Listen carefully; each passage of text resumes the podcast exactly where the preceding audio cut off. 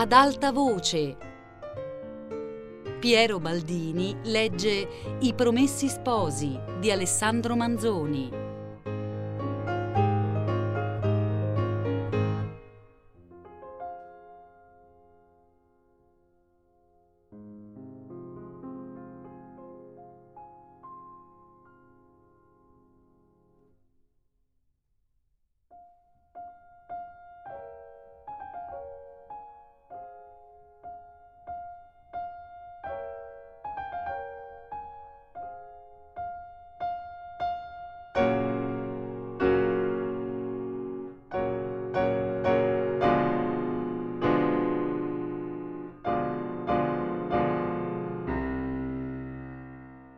Le due povere donne s'erano appena accomodate nel loro ricovero che si sparse per Monza e per conseguenza anche nel monastero la nuova di quel gran fracasso di Milano. E dietro alla nuova grande una serie infinita di particolari che andavano crescendo e variandosi ogni momento. La fattoressa, che dalla sua casa poteva tenere un orecchio alla strada e uno al monastero, raccoglieva notizie di qui, notizie di lì e ne faceva parte agli ospiti. Due, sei, otto. Quattro, sette, ne hanno messi in prigione. Li impiccheranno, parte davanti al forno delle grucce, parte in cima alla strada dove c'è la casa del vicario di provvisione. Ehi, ehi, sentite questa, ne è scappato uno che è di Lecco o di quelle parti. Il nome non lo so, ma verrà qualcuno che me lo saprà dire per vedere se lo conoscete. Quest'annunzio, con la circostanza d'essere Renzo appunto arrivato in Milano quel giorno fatale, diede qualche inquietudine alle donne e principalmente a Lucia. Ma pensate cosa fu quando la fattoressa venne a dir loro: «È proprio del vostro paese quello che se l'è battuta per non essere impiccato, un filatore di seta che si chiama Tramaglino. Lo conoscete?» A Lucia, che era a sedere orlando non so che cosa, cadde il lavoro di mano, impallidì, si cambiò tutta, di maniera che la fattoressa se ne sarebbe avvista certamente se le fosse stata più vicina. Ma era ritta sulla soglia con Agnese, la quale, conturbata anche lei, però non tanto, poté star forte, e per rispondere qualcosa disse che in un piccolo paese tutti si conoscono e che lo conosceva, ma che non sapeva pensare come mai gli fosse potuta seguire una cosa simile, perché era un giovine posato. Domandò poi se era scappato di certo e dove. Ah, scappato lo dicono tutti, dove non si sa. Può essere che la calappino ancora, può essere che sia in salvo, ma se gli torna sotto l'unghie il vostro giovine posato... Qui per buona sorte la fattoressa fu chiamata e se ne andò.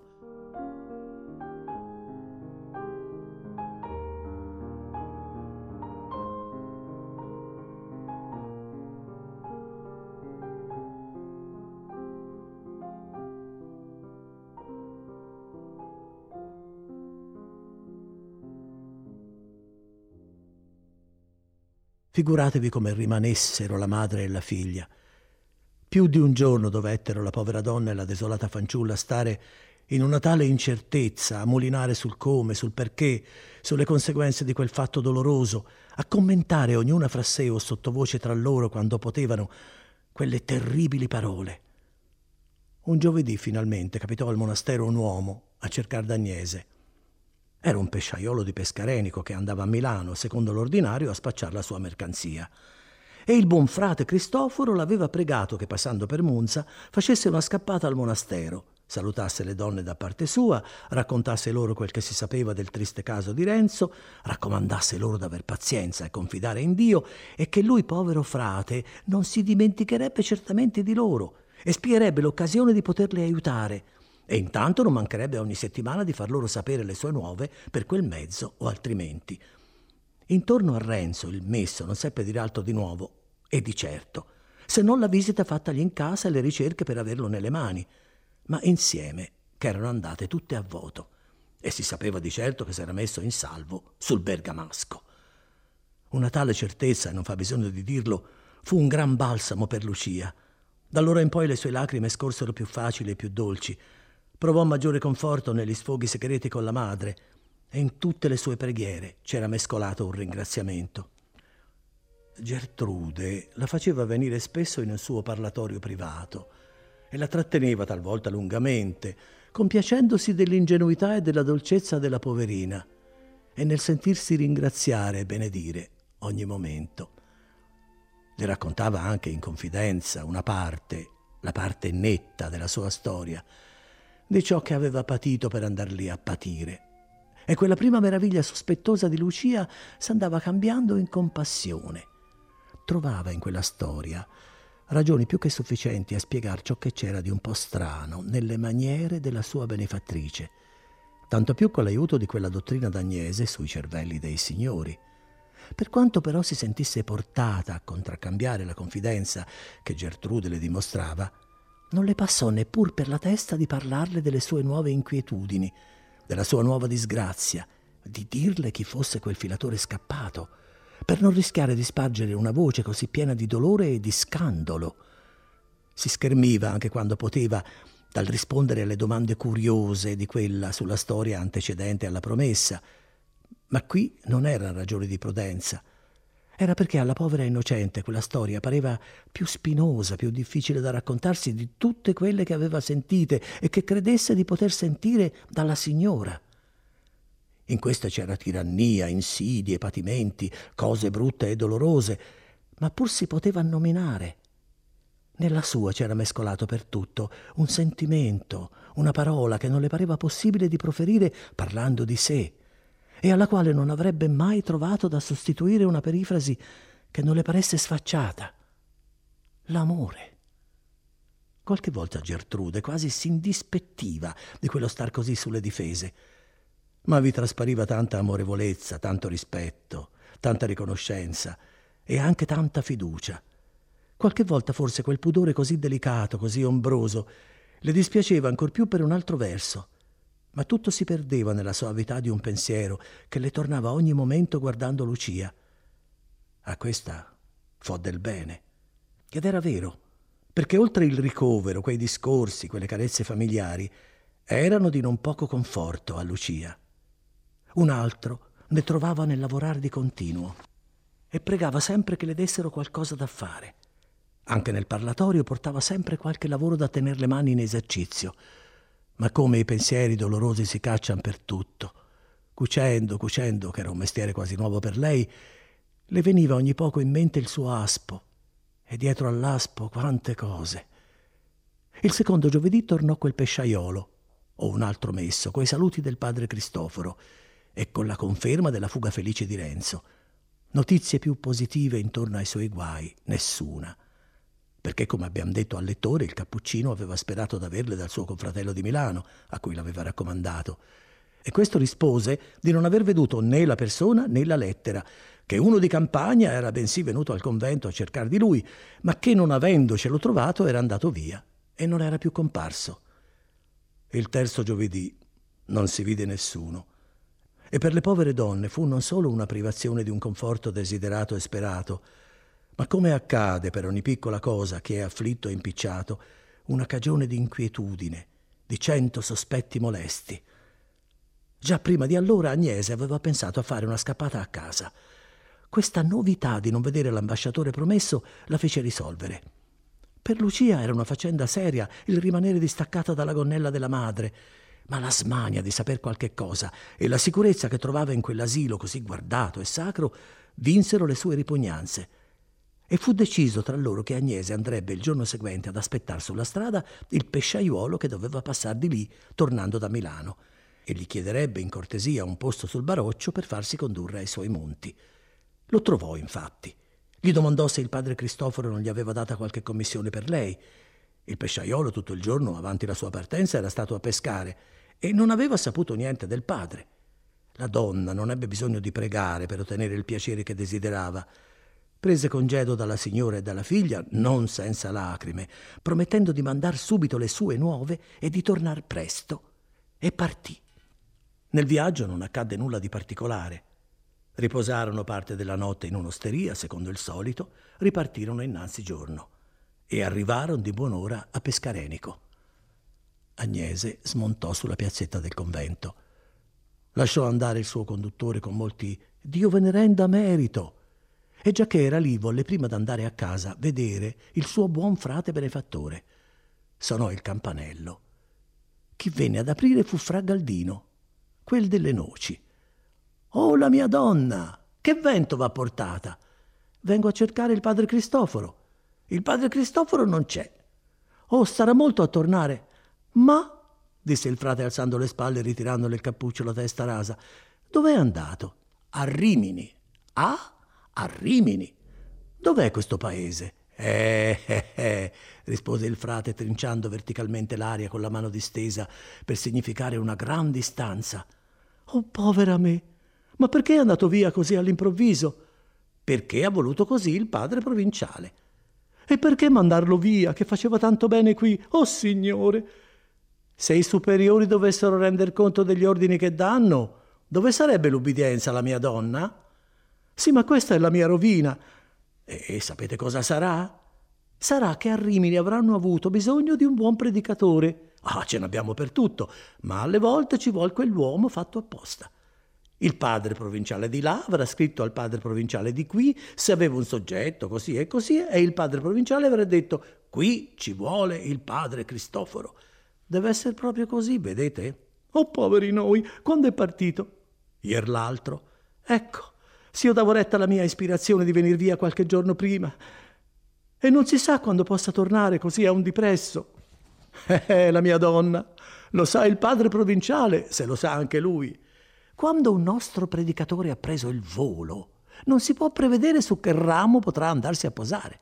Li cercano di qua, li cercano di là. Oh, abbiamo conventi in tutte le quattro parti del mondo. Supponete che a Rimini il padre Cristoforo faccia un gran fracasso col suo quaresimale, perché non predica sempre a braccio come faceva qui per i pescatori e i contadini, per i pulpiti delle città, alle sue belle prediche scritte e fior di roba.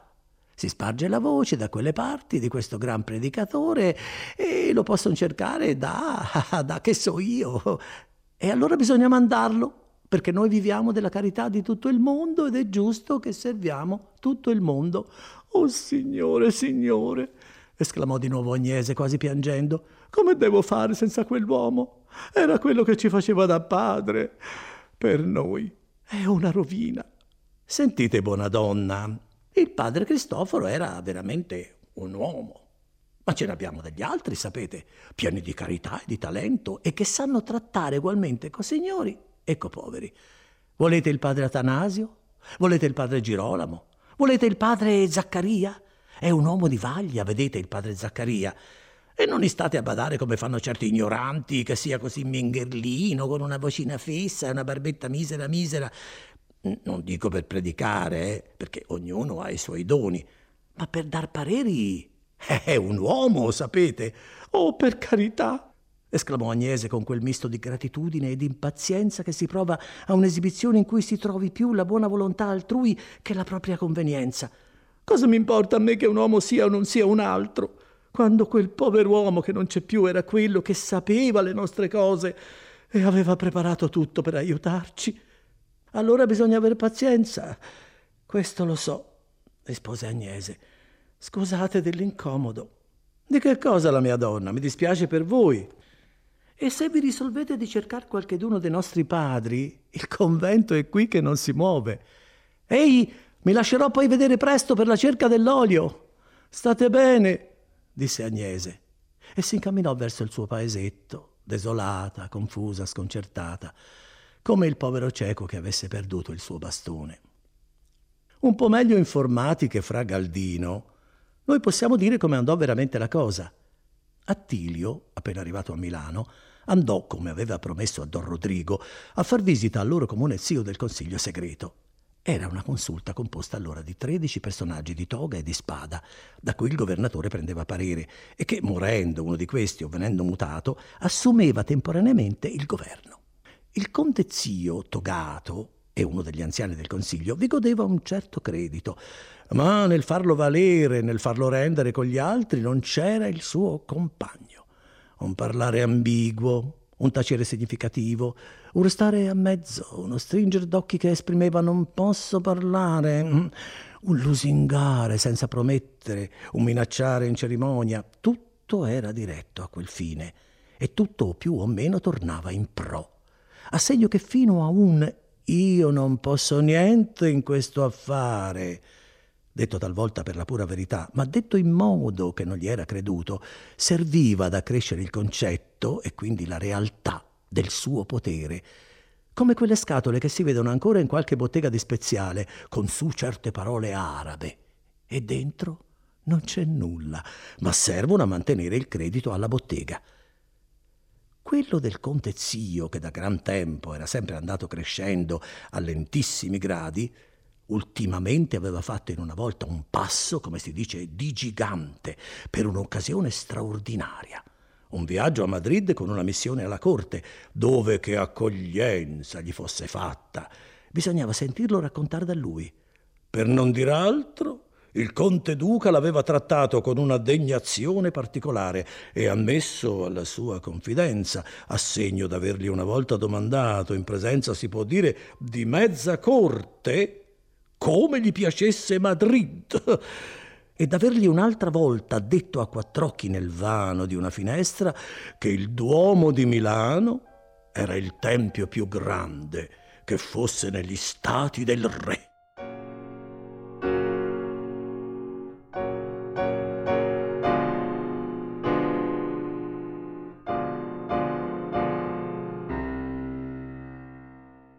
Fatti i suoi complimenti al conte zio e presentatigli quelli del cugino, Attilio, con un suo contegno serio che sapeva prendere a tempo, disse: «Credo di fare mio dovere senza mancare alla confidenza di Rodrigo, avvertendo il signore zio d'un affare che, se lei non ci mette una mano, può diventar serio e portar delle conseguenze. Qualcheduna delle sue, m'immagino. Per giustizia devo dire che il torto non è dalla parte di mio cugino, ma è riscaldato. E come dico, non c'è che il signor zio che possa... Vediamo, vediamo. C'è da quelle parti un frate cappuccino che là con Rodrigo, e la cosa è arrivata a un punto che... Quante volte v'ho detto all'uno e all'altro che i frati bisogna lasciarli cuocere nel loro brodo...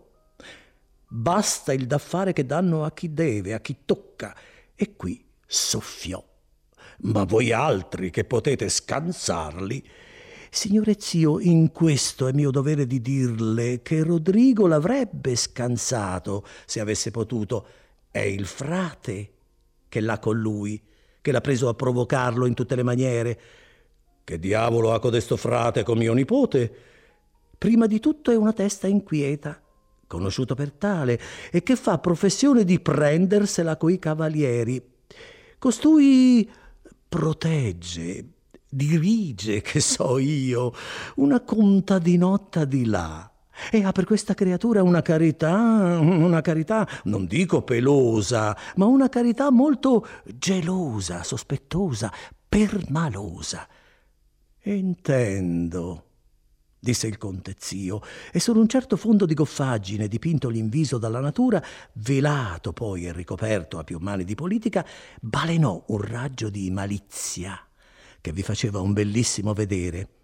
«Ora, da qualche tempo», continuò Attilio, «s'è cacciato in testa questo frate che Rodrigo avesse non so che disegni sopra questa...» «S'è cacciato in testa, s'è cacciato in testa. Lo conosco anch'io il signor Don Rodrigo, e ci vuol altro avvocato che vossignoria per giustificarlo in queste materie». «Signore zio, che Rodrigo possa aver fatto qualche scherzo a quella creatura incontrandola per la strada, non sarei lontano dal crederlo. È giovine e finalmente non è cappuccino, ma queste son bazzecole da non trattenerne il signor zio. Il serio è che il frate si è messo a parlare di Rodrigo come si farebbe di un mascalzone. Cerca da aizzarli contro il paese.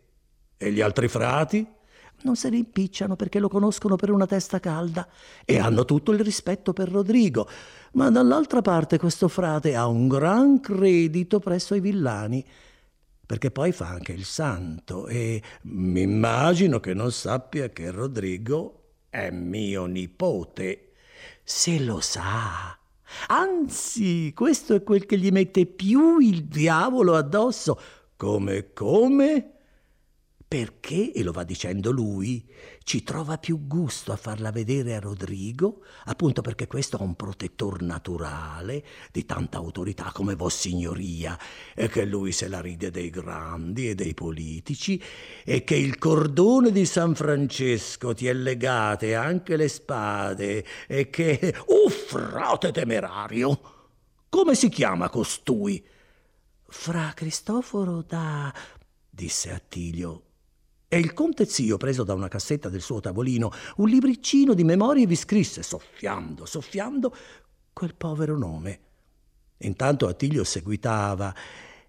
È sempre stato di quell'umore costui. Si sa la sua vita.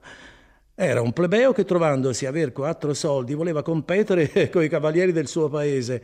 E per rabbia di non poterla vincere con tutti, ne ammazzò uno. Onde, per iscansar la forca, si fece frate. Ma bravo, oh, ma bene, la vedremo, la vedremo, diceva il conte zio, seguitando a soffiare.